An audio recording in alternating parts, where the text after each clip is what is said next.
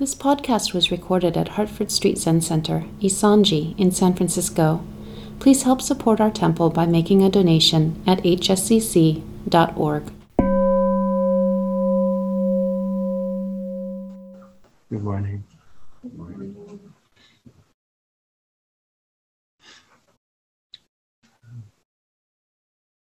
I'm a little unwell this morning, so please excuse me if it's not a very long talk. Just uh, yesterday, I was uh, looking at uh, Facebook and a Facebook acquaintance who is also a um, practitioner was um, uh, remarking on um, how, uh, I guess, just that afternoon, she had been um, maybe uh, out near her home, and I think there's some there's a nice rural area there. So she was out in the woods, and she was uh, discussing about how she she um, just kind of sat down somewhere, and she wasn't particularly trying to meditate, but um, her her uh, mental process became very slow. So that were there were hardly, you know, very few thoughts. She was just kind of hanging out, enjoying the uh, evidently pleasant weather wherever she was. And um, uh, I I, uh, I was familiar with what she was describing, but I I thought that some people reading this might come to the conclusion that it was a result of uh, you know extreme accomplishment in meditative practice. And I was going to make a comment on on the Facebook page, and I thought, nah, I'll probably start some flame war, so I'm not going to do that. Uh, this this phenomenon is um, accessible to anybody, so it's not just because this person's an experienced meditator. What is necessary, basically, is just the willingness not to interfere with whatever is arising in the moment. And you might say, well, isn't that what we do in Zazen? It's like, well, yes. Um, usually under kind of formal circumstances, and the formal circumstances are kind of, they're a little bit a part of, they are a part of Zazen practice.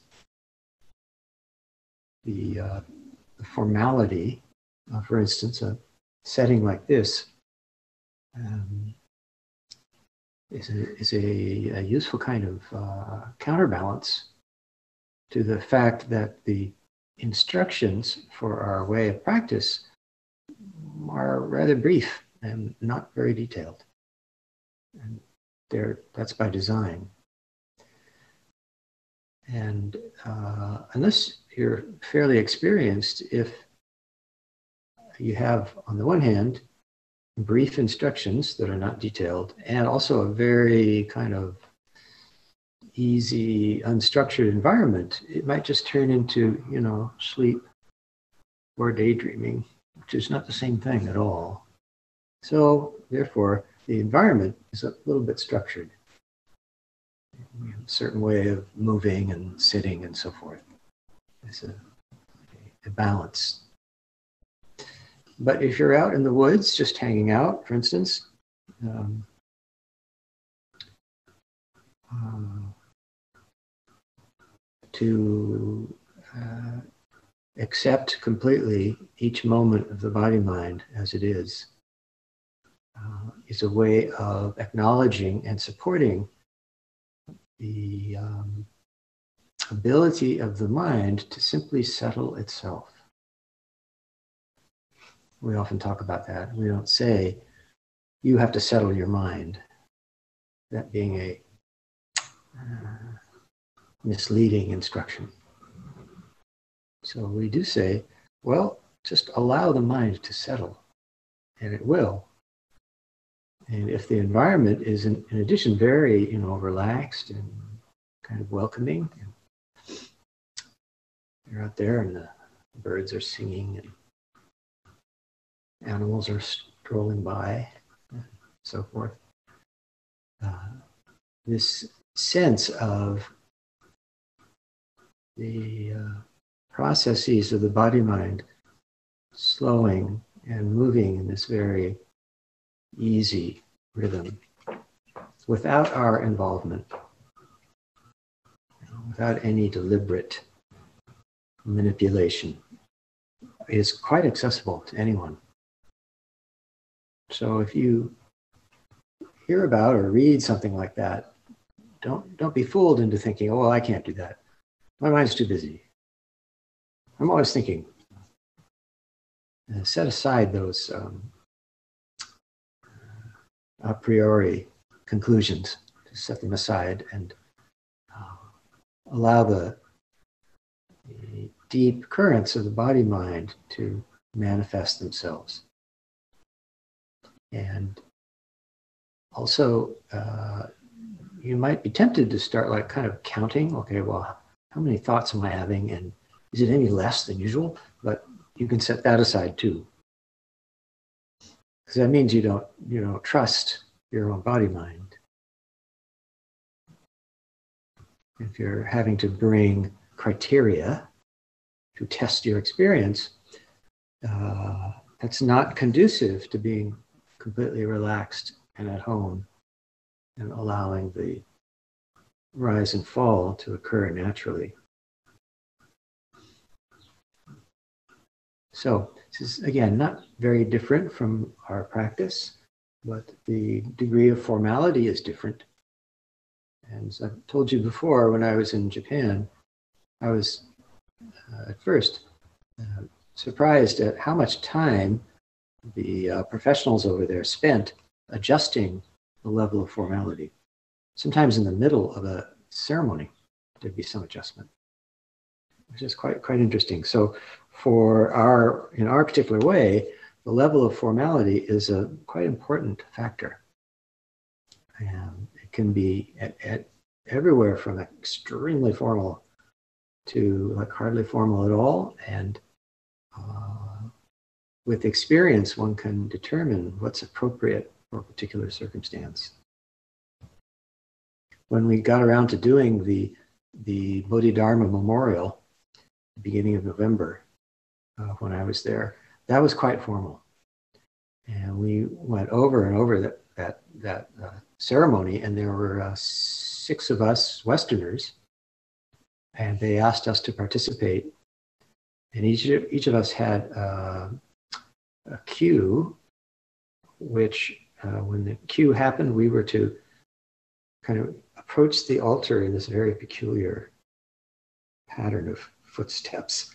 And I forget, oh, do an elaborate bow or maybe make an offering or something like that. I don't recall, but that was very formal. And other times it wasn't formal at all. They invited us to go and chat with the little old abbot, who's a very sweet guy. And uh, even though it was in the abbot's room, uh, it was very informal. And he was very relaxed. And so were we. Gave us tea and passed around a bowl of little arare crackers. So it was nice to be able to experience all these different levels of formality and how they can interact with the humans who are present. So maybe the sun will be out today and you you can go and sit in your yard or the park or something and just let things be. And uh, whatever uh, degree, if you like, of uh, decrease in activity you notice, just uh, you know accept that and, and maybe be grateful. The more you uh, cultivate that, or allow that to be cultivated, uh, I think the more you'll appreciate the, the body mind's own capacity to be at rest. This is quite quite helpful, quite good for our health too. Especially in times when things are a little tense, as they've been for seemingly forever.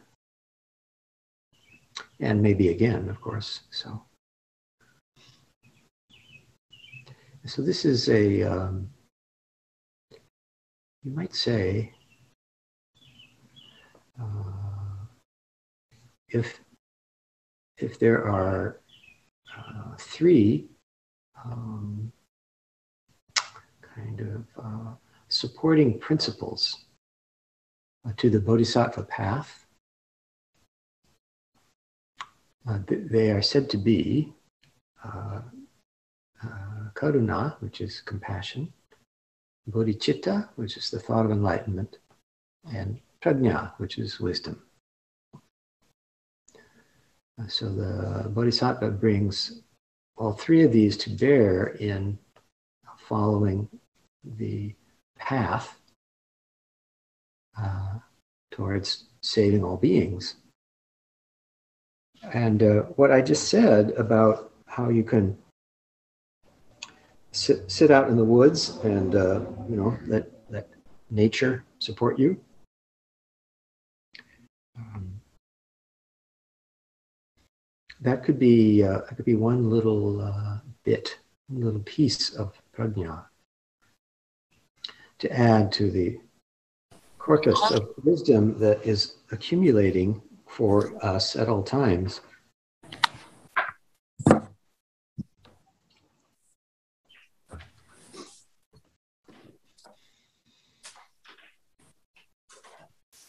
Bodhicitta, you know about, I think.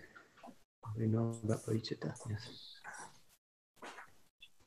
Just the, uh, the notion that, oh, Shakyamuni Buddha discovered that there is such a thing as awakening, and uh, I will uh, commit myself to the path of awakening for the sake of all sentient beings.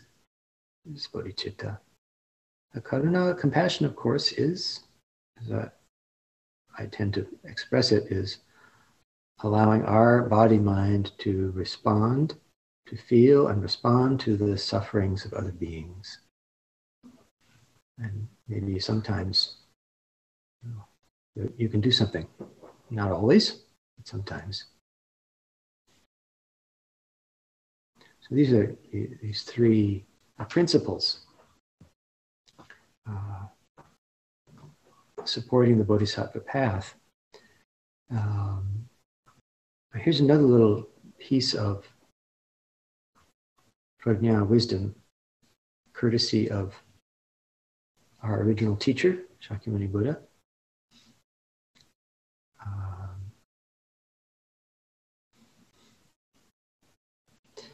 the, the teaching is that uh,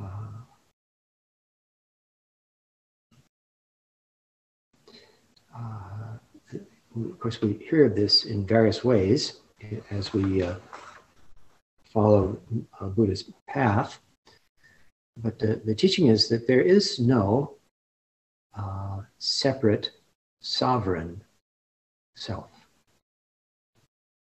Basically, this is a way of expressing Buddha's profound insight. Uh, and maybe more explicitly, Shakyamuni taught that another way of saying that is there is no separate sovereign self to be found. There's no separate sovereign self to be found.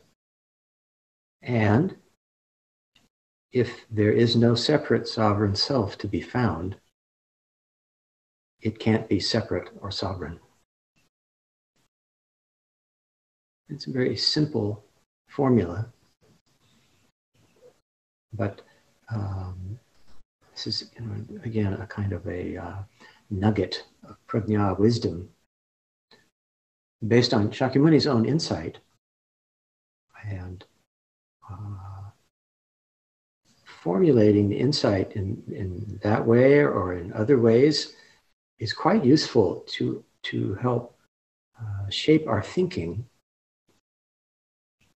uh, such that uh, we are, in a way, preparing our body mind for that same insight.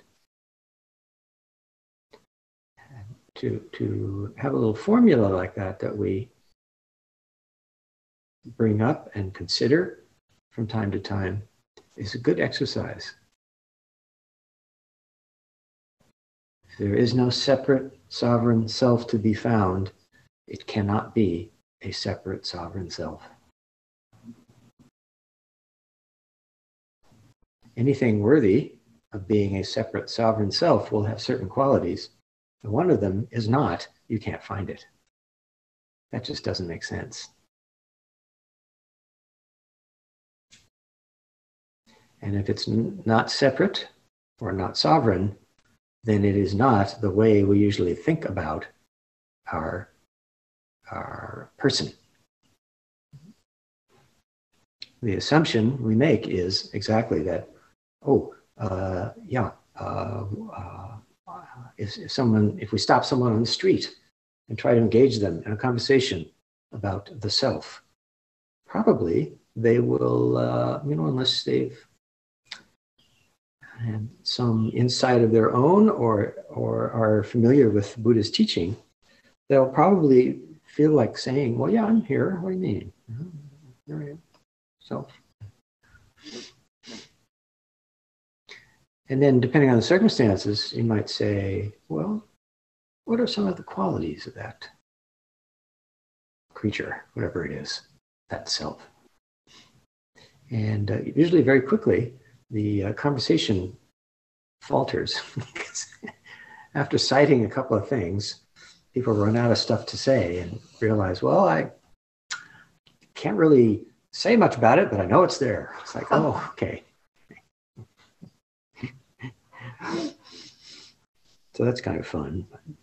This is this is another way that uh, wisdom can enter the, the life stream uh, of all of all of you bodhisattvas who have entered upon that path and are cultivating uh, compassion and um, thought of enlightenment and, uh,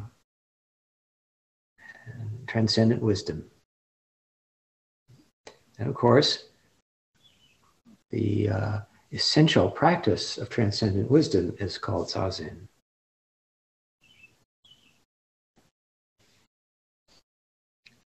Uh, if um, if we think that uh, at some point we're going to figure out how to transcend, then I think we're going to be frustrated. uh, transcendent wisdom is not figurable. Uh, maybe some kinds of wisdom are, and that's okay, but then they're not transcendent wisdom. Transcendent wisdom is outside of the realm of figuring this or that. And our practice embodies that truth, if you like. Maybe we can get away, at least in here, maybe we can get away with calling that a, a truth. And that's, of course, at the heart of that uh, the famous story about the sixth ancestor, Nanyang Nong, and sorry, Dajian Huineng, and um, uh, his uh, his one of his two great disciples, Nanyue Huairang. And uh, you, you all know that story where Nanyue comes to see Huineng, the sixth ancestor. And um, and uh, they're having a little visit, and Huineng asks him, Where, are you uh, coming from? And uh, Nanyue says, I forget, you know, down south or up north or something. And the sixth ancestor asks him, What is it that thus comes? Which is, of course, is a play on Tathagata, the thus come one. And uh,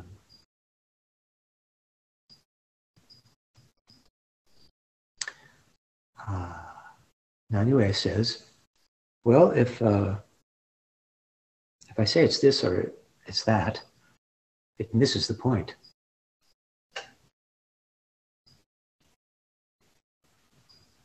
And uh, Huineng says, oh, so uh, practice and realization have nothing to do with it?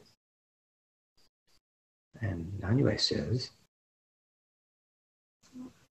anybody remember?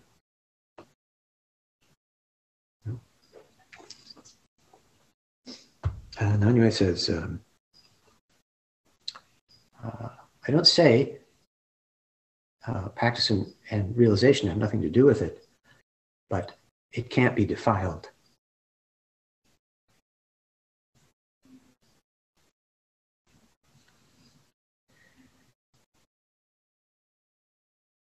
And uh, Huineng thought, that's pretty good. He didn't say that, but he thought it's pretty good. And Nanyue hung around for like 13 years.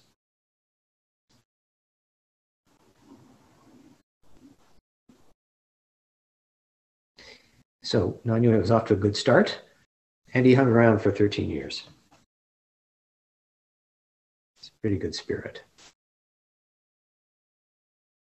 And this uh, can't be defiled is at the heart of our Zazen practice also. And if you really trust that, then um, there's not so much struggle in our practice, you know. This, uh,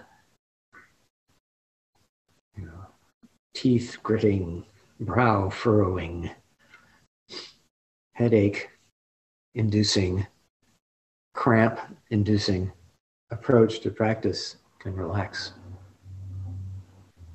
If uh, that trust is very wholehearted. Yeah. Sometimes, uh, you know, there's there's trust. There's also a little corner that's being kept away from that and spying on the trust and seeing how's that going? Is that working all right? And that's that's not really wholehearted.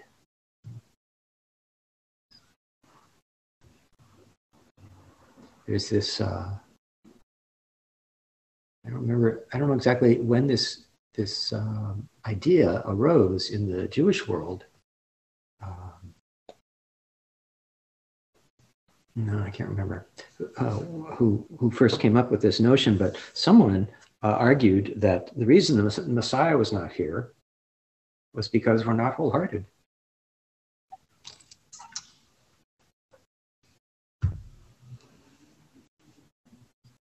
And that's probably true too.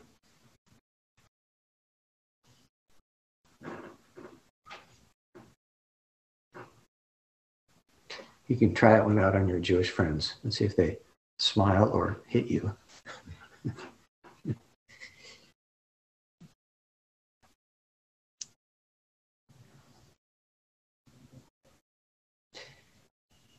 well, okay. Uh, I'm glad we have a little digital presence here. Otherwise, huh? More. Oh, more. Oh, cool. Okay, better yet.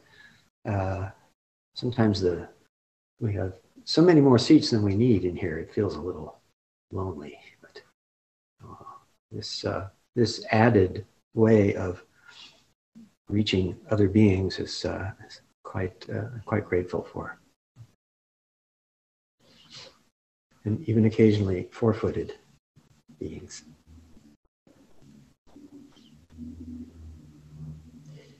Um, maybe there's a question or comment today? Hokai-san. Uh, thank you for your talk. Um, what do you think about these people like um, Eckhart Tolle and Adyashanti. Like Adyashanti was walking around across his living room and suddenly had some sort of awakening, or Eckhart Tolle, who I think was sitting on a bench. And I mean, I'm not. And, uh, it, yeah. it seems like there's an element of luck sometimes Byron for Katie this. Attic lying on the floor. Yeah, Byron Katie. Those are another one I was thinking of. I mean, these are all people who aren't necessarily Buddhists, but they have supposedly some sort of awakening insight. Yeah. So I, I don't know. It just seems like some like all these causes and conditions need to come together. And I mean, maybe even the Buddha. Like at some point, he just had enough food, and then he sat there and the, like maybe it just I don't know. Maybe, Anyway, do you have what? maybe he just It- sat there. That's Yeah, I mean, but when when you look at him though, I mean, he like really worked at it for like six years, right? And then suddenly, I mean, so said, okay, wait, some of that was like a waste of time. Like all that stuff where I starved myself, that was a waste of time. And all that stuff hanging out in the palace with those girls, waste of time. okay. Maybe I'll just sit here, tree, and see what happens. And you know, Okay. version of lying on the attic floor. Of course, uh, the Buddhists, I mean, especially the Tibetans, would say, "Oh, those, you know, Eckhart Tolle and those guys, they've been practicing for eons. Hmm Even if they weren't, they didn't, didn't dress like a Buddhist, or you know, Okay. That's what it's based on. And if it's genuine insight, genuine insight is always like the same, you might say. And it, it is quite extraordinarily often that uh, those in, in the human realm who speak of you know something transcendent often sound so much like each other. And another factor is they often upset some of the other people around them. like, well, wait a minute, that's not what it says in this book. Let's burn you, you know, and they do sometimes. Yes, Ty. So, uh, speaking of this, uh, it's sort of like I feel kind of commodification of Buddhist teaching, Yeah. right? Kind of Yeah, packaging. I'm in business too. I mean, I'm not trying to judge them, but Right. as Zen teacher in our circle, our teaching is different, right? Mm-hmm. I mean, you don't charge people, know, right? we're grateful Yeah. for So it's free. we don't charge people. but people pay them to. So it's like multitudes going on. That one can have multitudes in different teachings. Yeah. Like why practicing then, and you follow iron, whoever, right? Yeah. Can mind mind can do that. Yeah. They're too busy. Yeah. Yeah. Well, I I don't know, but I I imagine maybe this isn't true, but I imagine that some of those um, I don't know if it's right to call them self-awakened people. I don't know if that's quite right, or if it's just well, you know, their their teacher teachers are not visible to us. Mhm. But in any case, maybe you know at some point they just started talking, and some other people came and said, uh, "Do you have enough money for groceries? Here's some money," and started giving them money, and that just turned into this thing where where people were giving the money, but they never actually asked for it. That's also possible. I don't know if that's how it is, or if they actually set up a. Well, I think none of them actually set up a like a business entity. Someone else always does that, and um, maybe some of those folks are profiting pretty well from it too. You know, this is capitalism for you. Mhm.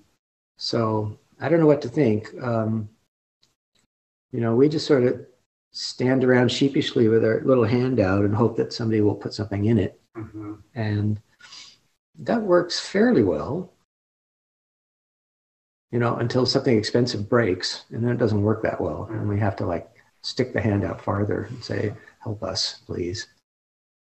So So you don't believe one can have that kind of practice and this kind of practice for the mind. when you say that kind of practice, you mean like uh, Eckhart Tolle and those, those guys? Stuff like that. Well, uh, well, she Byron Katie has the, this. She's has something she calls the work, Mhm. but I'm not really sure what that is. Except it sounds like Yeah. Eckhart Tolle. Or Adyashanti. It sounds kind of, kind of like, you know, it has to do with uh, wholeheartedly trusting the present moment and this body mind. Hmm. Right? That's kind of the work. And that sounds a lot like what we do, Yeah. you know? So maybe that's not an accident. But maybe there are people who relate to this attractive older woman and they wouldn't relate to me, or they relate to Eckhart Tolle, this little European guy, or Adyashanti, who's very, very handsome and kind of elegant, you know? And, and, and different people respond, you know? So, Mhm. yes. It sounds like, you know, these are all just different channels of places where, you know, someone would resonate with the presentation of the teacher or the teachings. Right. And it's just calling to mind with yoga.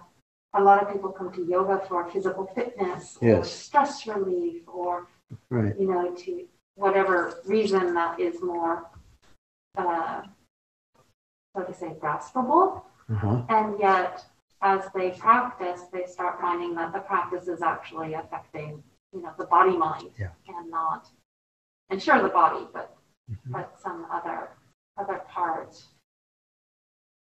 Yeah. you know, so different the way it's different gateways Yeah. to get.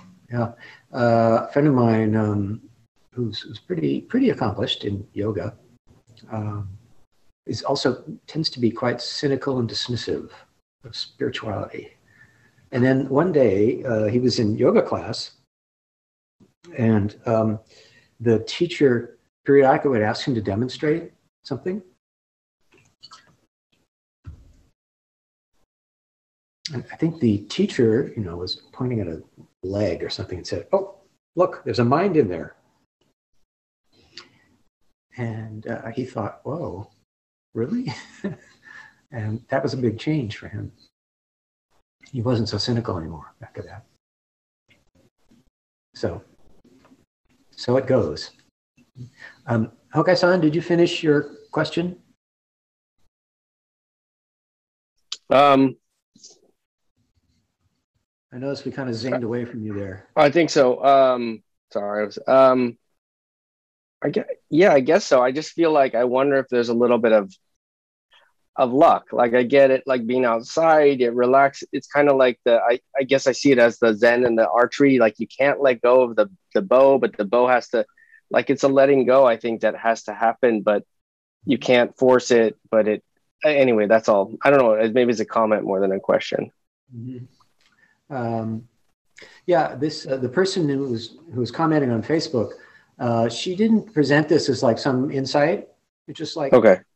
kind of familiar s- state. It wasn't exactly a state, but a way of experiencing the world and oneself. It was quite pleasant, and easy. Uh, hmm? people shy about the environment. Yeah, yeah. Now I, I don't, I don't, I'm not real conversant with this person's uh, lineage and so forth. But anyway, she was just kind of presenting it as like uh, this really nice afternoon that happened, and um, so it was not presented in the context of I had this blinding insight. It was just this is how the mind, mind the body mind can work if we let it, right? And that requires some trust and patience and the willingness not to like constantly try to keep track of how's this going? Am i better today than i was yesterday? And that's really that's that's a habit that's easy to get into. And uh, it's it's good if we can let that go. And that's part of this wholeheartedness. Thank you. david. Uh, just one brief comment on that. It, it sounds like maybe instead of luck, it's more like what like a Christian mystic would regard as grace. Yeah. This experience, it maybe it comes to you, maybe it doesn't. When it does, it's through grace Yeah. that it occurs. That's Yeah. just my Yeah. Yeah, Look at uh, that. I, I'm inclined to agree. Um, s- certain Christian formulations, of course, say that you can put yourself in a state that is receptive to grace. well, Do Zazen too. We, yes, sure, exactly. Uh, but you know, you can, uh, if you're a Roman Catholic, you can participate in the life of the church and the sacraments and so forth. And this is actually conducive. You know, it's like welcoming of grace that is freely given. Um, so uh, I guess, uh, and I wouldn't say it was luck. I don't think. I think most, uh, for instance, our our Tibetan friends would say, "Luck? Are you kidding? This is this is this is eons of karma from practice of the, of the Buddha way. It's not luck, but it can look like it. You know, it can look like, oh, I was in the right place at the right time. Yeah, and you've been doing that for the last ten thousand lives. So I had a, quick question Yeah. about the, the uh, formality in Japan. And I was wondering if that ability to adjust levels of formality, uh, would that come from sort of a little set of rules and regs they have? Or would it come from more of an intuitive place that uh, an experienced practitioner might have? Well, it's uh, that's kind of one and the same thing because the experienced practitioners are highly conversant with those rules and regulations, so they know how to move in a way that adjusts the level of formality and doesn't uh, create a problem. Let's put it that way. You know, something like that, I guess. Cheryl, son? Oh, just with what you two were just saying about grace, I'm just wondering if sitting zazen kind of trains the mind so that you can be in the forest and receptive in a way that without training and Well, practice, yeah. maybe maybe that moment would be missed.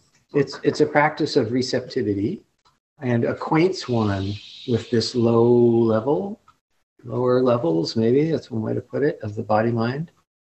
Uh, and then then our as that acquaintance grows, then our trust grows. And as our trust grows, our receptivity grows. And there you are.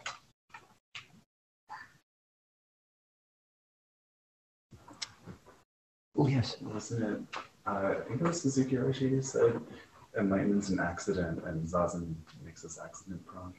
Well, uh, I heard that from Aitken Roshi, but you know, another one of those people. Yes, our our our ancestors, American ancestor. American ancestors. in this Which case. one? First American ancestor. The first American ancestor. Uh, now let's see, who would be the first American ancestor? I'd have to research.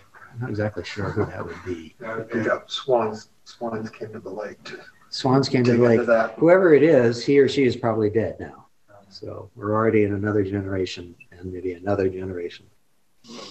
I'm pretty, I'm almost dead. I'm 70 in another 10 days or so. And then there's another generation coming, we hope, somewhere. Um, I wanted to ask a question about um, uh, a person named Don. I don't know his last name. I was talking with an LGBT historian about the people who kind of helped to get pre Hartford Street in place. And he talked about a fellow named Don um, who might have lived in the house somehow and now lives out in the Presidio. Do you know anything about this person? Uh, well, I'm not sure, but maybe David, do you know? Don? I remember a person named Don Harold who was back here in the early days.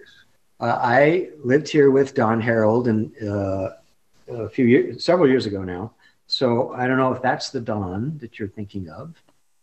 Oh, I think we just lost you. Oh, there you are. Uh, there was Don Harold, and I can't really remember any other Don That's offhand. I can recall. Yeah, yeah. And um, yeah, he was around back in back in the day, but beyond that, I don't remember too many details. And he was uh, treasurer here for quite a while.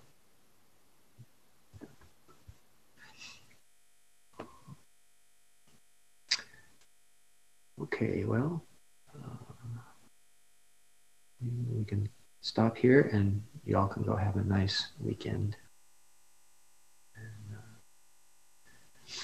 Remember those three things? Uh, bodhicitta, and prajna. They are they are propelling you along on your path. Thank you very much.